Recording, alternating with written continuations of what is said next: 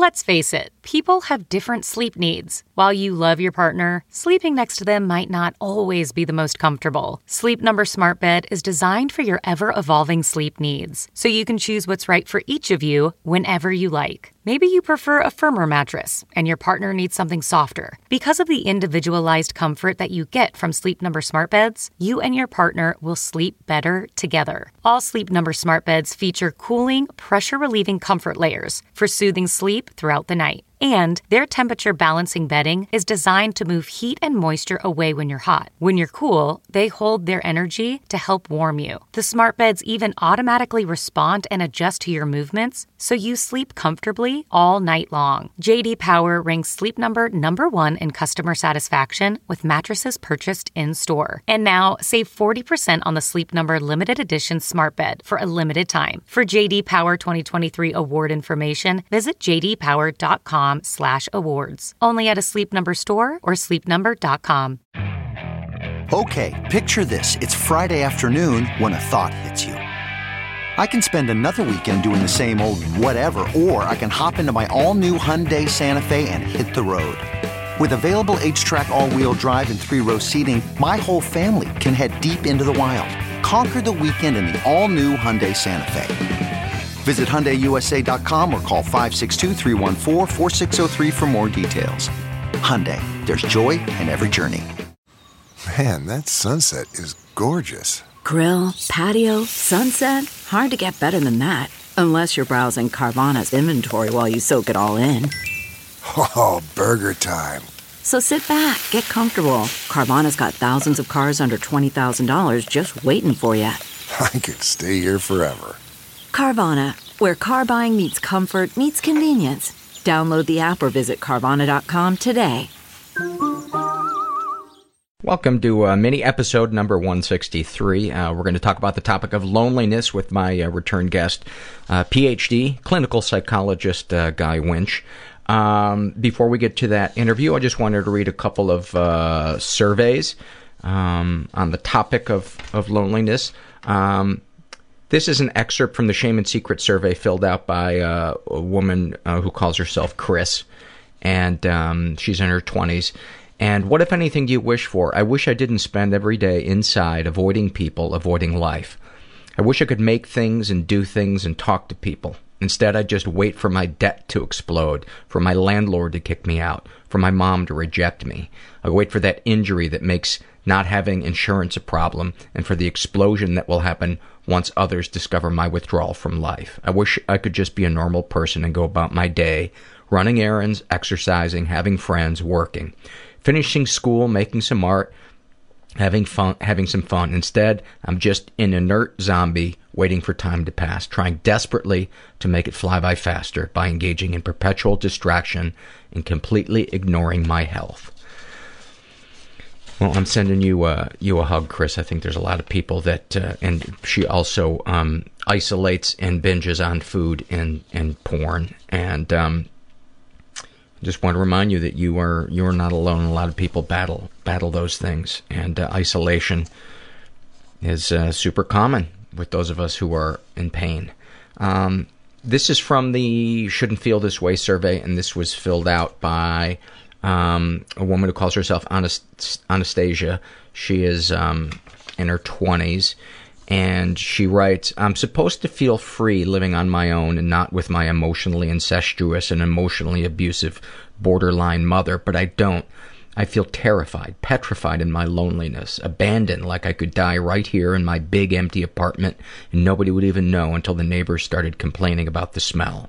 I'm supposed to feel thankful that for all my uh, a loneliness, I at least have one best friend who knows all of my struggles and can sympathize since she's been through similar pain, but I just feel like the worst person in the world when I tell her how I feel because I feel like I'm dragging her down with me, even when she insists that she wants to be there for me. I can only hate myself that much more for being this great big black hole sucking the life, energy, and happiness out of everyone and everything around me. And then I feel like a self-centered fuck for thinking that I could make that much of an impression or dent in someone else's life, when really I'm just a pathetic, inconsequential waste of space. Wow. You have out hated yourself. You have out hated my hatred of myself and the hatred of many, many, many people who have filled these surveys out. You, to me, that is so clearly, sound, to me, sounds like the residual effects of having uh, uh, an untreated mother.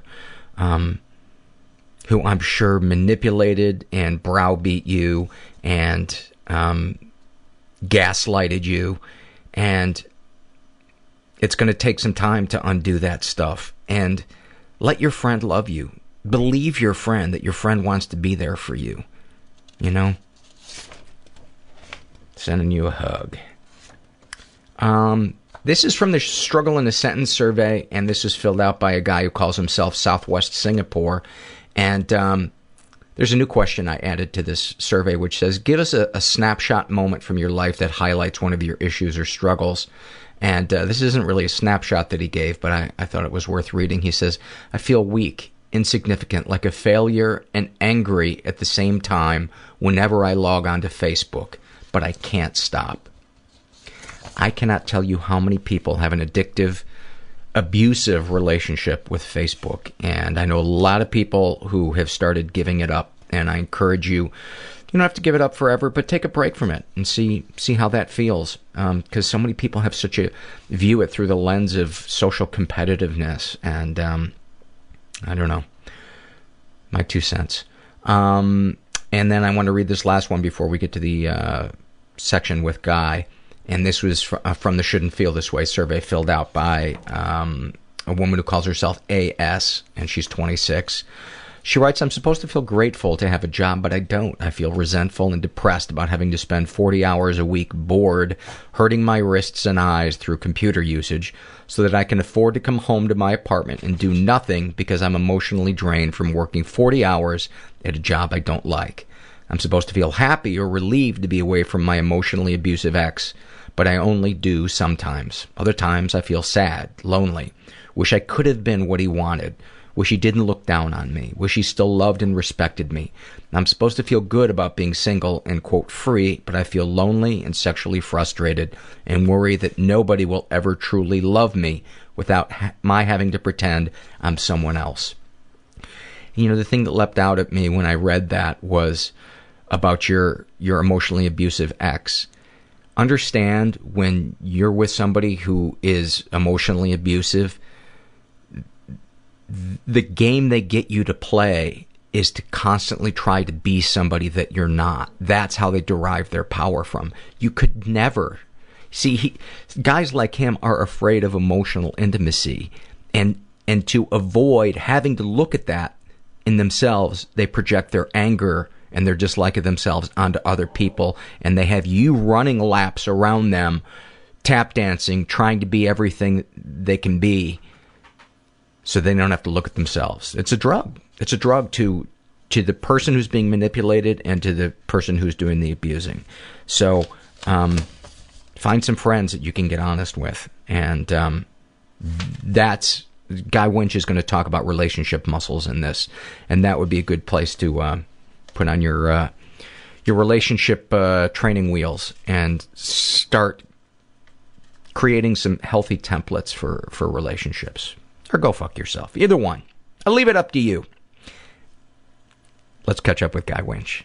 Uh, we've talked previously about rumination, uh, about rejection. Uh, what's another large issue that people deal with that you have some tips for? So another big one um, is loneliness. Um, and loneliness, by definition, is a subjective experience. It's not about the quantity of friends you have. It's about whether you feel a certain amount of emotional or social disconnection. And people can be married but very, very lonely, and people can seemingly have a lot of friends but feel very, very lonely. It's entirely subjective. The problem with loneliness is twofold. Uh, number one, it really impacts us psychologically and behaviorally. And number two, it has a whopping impact on our physical health. Um, they did one study, for example, in which they looked at college freshmen, incoming freshmen, and they were giving them flu shots. And as part of the questionnaires they give out, they were asking them, Do you feel lonely? Which a lot of times college freshmen do. But then they saw that the college freshmen who claimed they were lonely had much poorer responses to the flu shot than the non-lonely college freshman because one of the things loneliness does is it depresses our immune system. Really? Literally.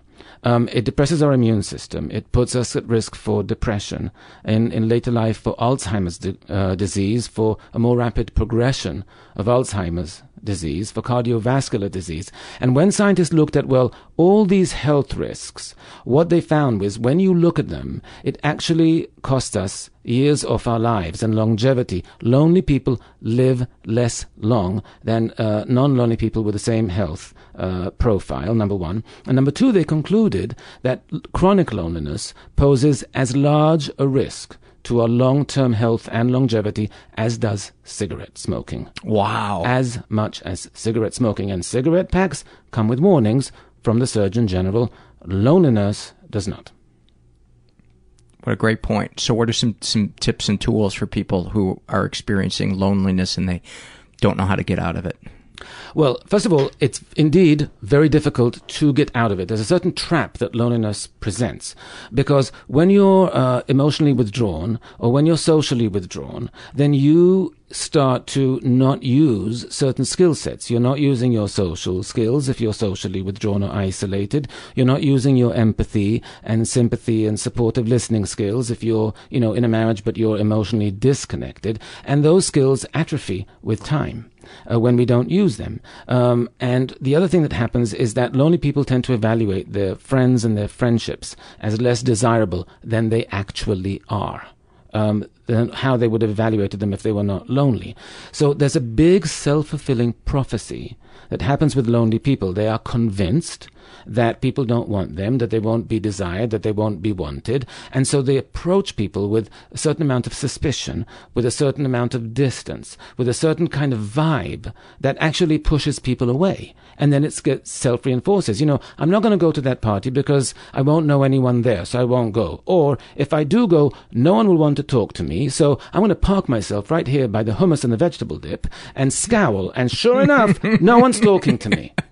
That's so true. It's so true. And I, I have acquaintances, um, and I suppose friends like that who are just, you can see them caught in this cycle and, and you can tell them they're great, personable people. You know, you can meet them for coffee and, you know, sometimes it'll shake them out of it a little bit, but it seems like ultimately they need to take charge of it. Like they can't be caretaken and pulled out of it. They need to make the decision to say, I'm in a cycle. I need some new some new habits. I need a new change in my consciousness, even if it feels phony at first. Um, almost like going to the gym of saying, I don't want to go to the gym, but I'm told this is good for me, so I'm just going to do it until my body feels more invigorated. You're, you're absolutely right. It is a little bit of fake it till you make it at first. And the thing is that it's very, very difficult because you really are convinced, you know, and number one. And number two, you really don't see that you're pushing people away. You do not see it. I, I did this one radio show uh, where people had were calling in, were writing on the Facebook page of the show, and they were giving me those questions during the show. And one person actually, when we talk about loneliness, and one person actually they were, they read from the Facebook page. I have trouble meeting new people because I'm just in no kind of circumstance in which I can meet or can, or can communicate with people who feel like me. When you're on the Facebook page of the show with a hundred other people who feel like you. but he couldn't see it. He could not see it because he was like, no, there's no one who feels like me. Just, it's Facebook. Your name is on there. So's the name of everyone else. You can friend them right now. But it's just the blindness. You know, it's just so hard to see. Is it because we're always searching for an identity for ourselves and they've latched onto that and so that they're looking for things to reinforce the identity that they've given themselves? In part, but it's also because you feel so emotionally raw. So to put yourself in a situation where you might actually try and friend someone and they'll say no, you know, you become very risk averse and very rejection averse. And the best way to protect yourself from rejection is to not put yourself in that situation, which is what you have to do if you're going to come out of the loneliness. And vulnerability is so frightening. So frightening, number one. And number two, you know, if, if you have the flu and you're in bed for a week and you get out of bed for the first time, your legs are going to be wobbly and you're like, ah, my muscles are weak. I have to strengthen them. It'll be very clear to you, yeah, they're weak. I didn't use them. But if you haven't dated for three years and you go on a date, those muscles are going to be weak too. You're going to be rusty probably not going to go that well. But when it doesn't go well, you're not going to conclude, boy, my dating skills are rusty. I need to keep doing this and practice. You're going to conclude, see, I am undesirable. And that's wrong. It's your skill set. Yeah, that makes total sense. So, uh, any other tips for how to uh, deal with loneliness? So, yeah, so the first thing is you really have to accept that you are doing things that are not helping, and you have to have an open mind about it. It's very, it's the most difficult thing because you really feel in such pain that you feel like, no, I mean, now I'm to blame as well. You're not to blame. This is what happens when we're lonely. This is a psychological response uh, our brains and our minds, you know, uh, have to loneliness. So you're not to blame per se, but yes, you are doing something that you need to do differently. If you're going to call a friend who, who hasn't reached out to you for a month, don't call and say, you know, I haven't spoken to you in a month call and say, hey, let's have coffee. Now, it might be really difficult to put on the smile in, in, in, your tone of voice and say, hey, let's have coffee when you're sitting there annoyed, like, hey, you haven't called me for a month. Why do I always have to call you, etc., etc.? But that's the fake it till you make it. Put on the smile, say, hey, let's have coffee, and they'll be much more likely to do it. And know that you're just strengthening your emotional legs. You, and I call it the relationship muscles. You need to strengthen yeah. the relationship muscles. What are some other tips? So another thing about loneliness, and this is one of the, you know, the, a lot of bad things about loneliness. I, I don't mean to scare people, but I want them to understand that it's really dire, that you need to take action. Don't just succumb to it. But it's contagious. It turns out when we look at social networks and you track social uh, people over time in social networks, lonely people get pushed to the periphery of those networks, and the people closest to them get pushed out as well. Loneliness is a stigma, and that's why when you're coming across negatively, you're stigmatizing yourself in that way. You are coming across as too needy or too suspicious. You're labeling yourself as, you know, the stakes are too high. And you're usually doing that in a casual situation where the stakes shouldn't be that high. That's why it's important to fake the smile, you know, fake the hello. You know, I said to people, you know, you, how many friends do you have on Facebook? Oh, 200, and none of them will have coffee with you? How many people are in your address book or in your email address book? It's just not possible that you're not, you know, that, but if you just feel they won't, so why reach out? Indeed, they won't. So you really have to check those self-defeating prophecies. It would be great if people could see 30 seconds of their face in social situations mm. and see what they're presenting to the outside world. That would be amazing. Is there a way to do that? That would be so good. I don't. I don't know. Um, maybe have lonely people meet each other in a casino and have the pit boss then go and get the film. Okay, they would have to be facing the cameras, but uh, you know, another interesting th- thing about loneliness, you know, since we, you know, lonely people find these kinds of interactions stressful, even the casual ones. They did one study where they lonely people who were housebound, and they gave them three kinds of visits. They get a visit from a volunteer who came to sit with them and talk with them, a visit from a volunteer who brought a dog, and a visit from just the dog. And then they asked them who they would like to be visited by again. The dog. Of course, the dog. Now, the thing is, and I don't know, by the way, if they said to the volunteers, yeah, you know, you came in second to the animal that likes to lick itself and drink out of the toilet. but I don't know. I hope they didn't. But it's the dog because you're not stressed out about the dog. You're not worried about what will they think of me? What'll I have enough to say? What'll, and you are thinking about those things when your relationship muscles are, are weak and rusty. So what is that a way for that person to, to ease in or is that just yeah, used for them accept that you need to strengthen those muscles. Your first few dates are going to be bad. Okay. You know like you know when you go not on that you should date a dog in the beginning. Well but then it might be good. Yeah. but um, you know if you're going on job interviews after a very long time go on the the one you care about least first. Get that out of the way kind of you know get into it a little bit. And same thing with the dates. Go out with the ones you're not that interested in first. Get some practice. What a great idea what a great idea. Uh, your tools are so helpful, so pragmatic, and so simple. Yes. I'm really, I'm really glad to have you um, as a guest on the on the podcast. Um, I think the listeners are going to get so much from your your advice, and I encourage them to uh, to get your book, um, Tools for uh, uh, uh, tools for emotional first aid or just, just emotional, emotional, first aid? Um, emotional first aid. And your website is guywinch.com. Uh, uh, any other tools for, uh, for dealing with loneliness? I think those are the main ones. I mean, there are a few others in the book, but I really, it's, it's a leap of faith. You know, you, you do, it's bravery, it's a leap of faith, and it's a decision like, I'm breaking the cycle. Because you are caught in a cycle. And something else that I would add to it because it has saved my life is trying to imbue my life with a sense of meaning and purpose. And it is impossible, for me at least, and people I know, to get a sense of meaning and purpose without connecting to other human beings. Yes, because actually, you know, it's hard to find that on an island. It- no, I mean, I'm serious. In other Yeah. words, meaning and purpose is by definition about people. And so that connection is vital. Guy Winch, thank you so much. Thank you. Thank you, Guy. And uh, we've got three more installments coming up um, in future mini episodes. The next one will be on failure. Um, wouldn't it be ironic if I failed to put that one up? Mm, not really, Paul. Uh, the one on that, uh, after that would be uh, low self esteem, and then after that, uh, guilt. And I've invited him to come do more because uh, the feedback we've been getting has been uh, has been really positive, and um, I'm glad you guys glad you guys like them. So I just want to read um, a couple more surveys, and then I'll send you on your way. Then you can put your gabardine jacket back on and uh, go go down to the local donut shop and, uh, as Andy Kindler would say, and a third thing. Um, this is from the Shouldn't Feel This Way survey filled out by a woman who calls herself Laura, and she's in her 20s. Uh, what would you like people to say about you at your funeral? Mostly, I would like to hear them recount memories, but not of big events that happened in our lives, graduation, weddings, or anything like that, but of small moments, like us sitting around and we had a nice conversation and I said something that was memorable, or we shared a beer and had a nice time, anything like that. I often think uh, about people in these small moments and the things they've said and done, but I'm terribly afraid that people don't think about these kinds of moments about me.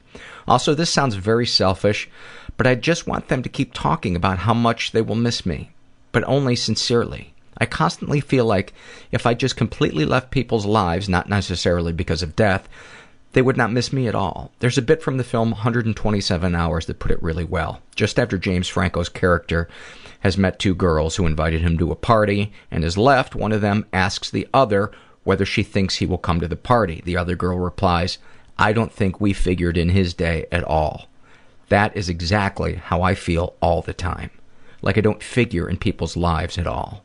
I'd like to see people talk about how much I figured in their lives, even in small ways. How does writing that make you feel? Mostly it makes me incredibly sad that I won't actually witness any of this, even if it happens. And in real life, I'm too scared to ask people to tell me these things, even though it would probably not be so bad. You know, I can tell you the friends that I've made as I've started healing and doing my support groups and all that stuff, I do have those kinds of conversations. And I do try to tell people how much they mean to me and, and memories I have of them and moments that I think about. And sometimes when one will come up to me, I'll just text somebody and say, I'm just thinking about you, or I'm thinking about that, you know, that time we laughed. Um, and you can have those. You can have those. Um, she writes, I'm supposed to feel loving about my younger brother and want to help him become a better person, but I don't. I feel resentful. Uh, then, you know, I say, then take a break from it. Uh, I'm supposed to feel all right about not having a boyfriend, but I don't. I feel incredibly lonely and worthless. How does writing that make you feel? It makes me feel a lot better, like I'm finally confronting these feelings. You think you're abnormal for feeling what you do. I know that logically I'm not, but just emotionally and in my head, I feel abnormal every time I think these things. Would knowing other people feel the same way make you feel better about yourself? Much better. Well, take my word for it, Laura. Lots and lots and lots of people feel exactly that same way, and I'm sending you a hug. Um, I haven't decided if I'm going to do it through the post office or UPS, though. I've been spending a lot of money sending hugs via UPS, and you know what? I'm getting resentful at it. So, fuck you guys. You know, fuck. I just realized there's monthly donors that support this show, and they fund that. I take my resentment back. By the way, can I overstate how much I'm hating this bit that I'm doing? I cannot. But I'm not going to rewind. Um, this is from the Shame and Secret survey, and there's just a, a, couple of sections of this I wanted to read. This was filled out by a guy who calls himself May As Well Be Alone. Um, darkest thoughts. I often fantasize about my entire. Oh, and he is uh, 20. Um, I often fantasize about my entire family and friend circle dying or otherwise leaving me. I've never been seriously abused by my family or friends, but I feel like I may as well have been an orphan who grew up with no friends. I feel like no amount of talking to people, even professionals, could get them to understand the whirlwind of confusing, terrifying, and sometimes life threatening thoughts that go on in my mind. I feel as if life would be easier if I was a complete loner because suicide and or drug addiction would be much easier for me. I want my life to be short-lived with moments of drug-induced highs before ultimately overdosing, and I think it would be best if no one knew me when this happened because then the pain I live with can't be passed on to them. What if anything do you wish for? I wish for a life where I didn't crave love and acceptance so much so much. I wish I didn't care that the people who were once so important to me are no longer a part of my life. I wish I could enter into a coma and wake up five years later and start a completely new life. Um, it breaks my heart that line. I wish for a life where I didn't crave love and acceptance so much. Don't, don't. That's that's your humanity. That is the part of you that you should try to keep alive, because once we stop wanting love and to be seen for who we are, um, you know that that's that's when life loses its its luster. Even in my darkest darkest times, um, I I still ha- have always held on to the to wanting to love people and to and wanting to be loved and I'm I'm grateful for that because sometimes I think that's that's helped keep me alive. It's given me something to to kind of reach out for. So I don't don't try to don't wish to lose that. Um, boy, my dogs are really uh, they're showing up on this episode. They're digging the carpet. Which is that? Is that Ivy or Herbert? Oh, that's Herbert. Herbert's got a cone on his head, by the way. Oh yeah, dig it up. Why should you be quiet? Why should you be quiet in this 20 minute section I'm recording in, completely quiet the last four hours, but flick that mic on and oh.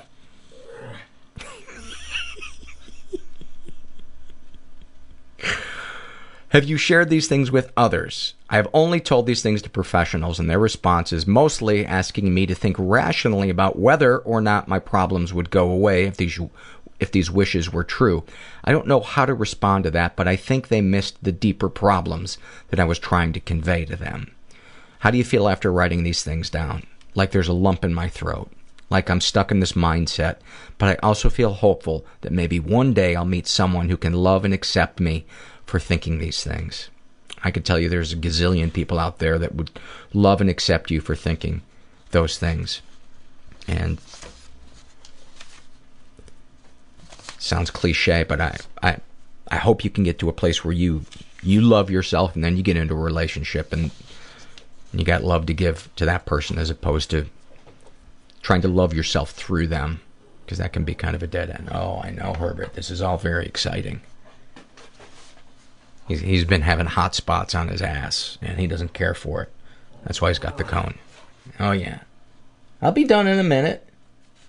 He's fucking looking at me. This is uh, Herbert. Can, I read one more survey? I'm going to read one more survey. I don't care what he says. Hey. He's giving me the stink eye. This is from the Happy Moment survey filled out by a guy who calls himself Miles O'Pain. And uh, th- this is the Happy Moment survey, and he writes, I am a recently uh, divorced 41 year old dad who has also been financially destroyed. For financial and childcare reasons, I share two small bedrooms. Um, two bedrooms. I share a two bed. Herbert, you're fucking me up, buddy. I'm, ki- I'm. Should I kick him out of the room? For financial and childcare reasons, I share uh, a two bedroom trailer with my parents. One weekend, when my kids were here with me, I was laying in the bottom bunk I share with my six year old son. My insomnia and depression were battling it out. I stared at the bunk bed above me, unable to stop the tears or the thoughts that I couldn't go on. My son shimmied down the ladder from the top bunk and hopped in bed with me. He put his arms around me and said, I love you, Daddy. I was so elated to hear my son say those words. I wasn't the least bit disappointed when his next words were, Can I play Angry Birds? That's awesome. Thank you for that, Miles, and thank you guys for uh, for listening. And uh, I hope you know that you're you're not alone. And loneliness is a is a motherfucker. Um, I think Ben Franklin said that. All right. See you. See you Friday.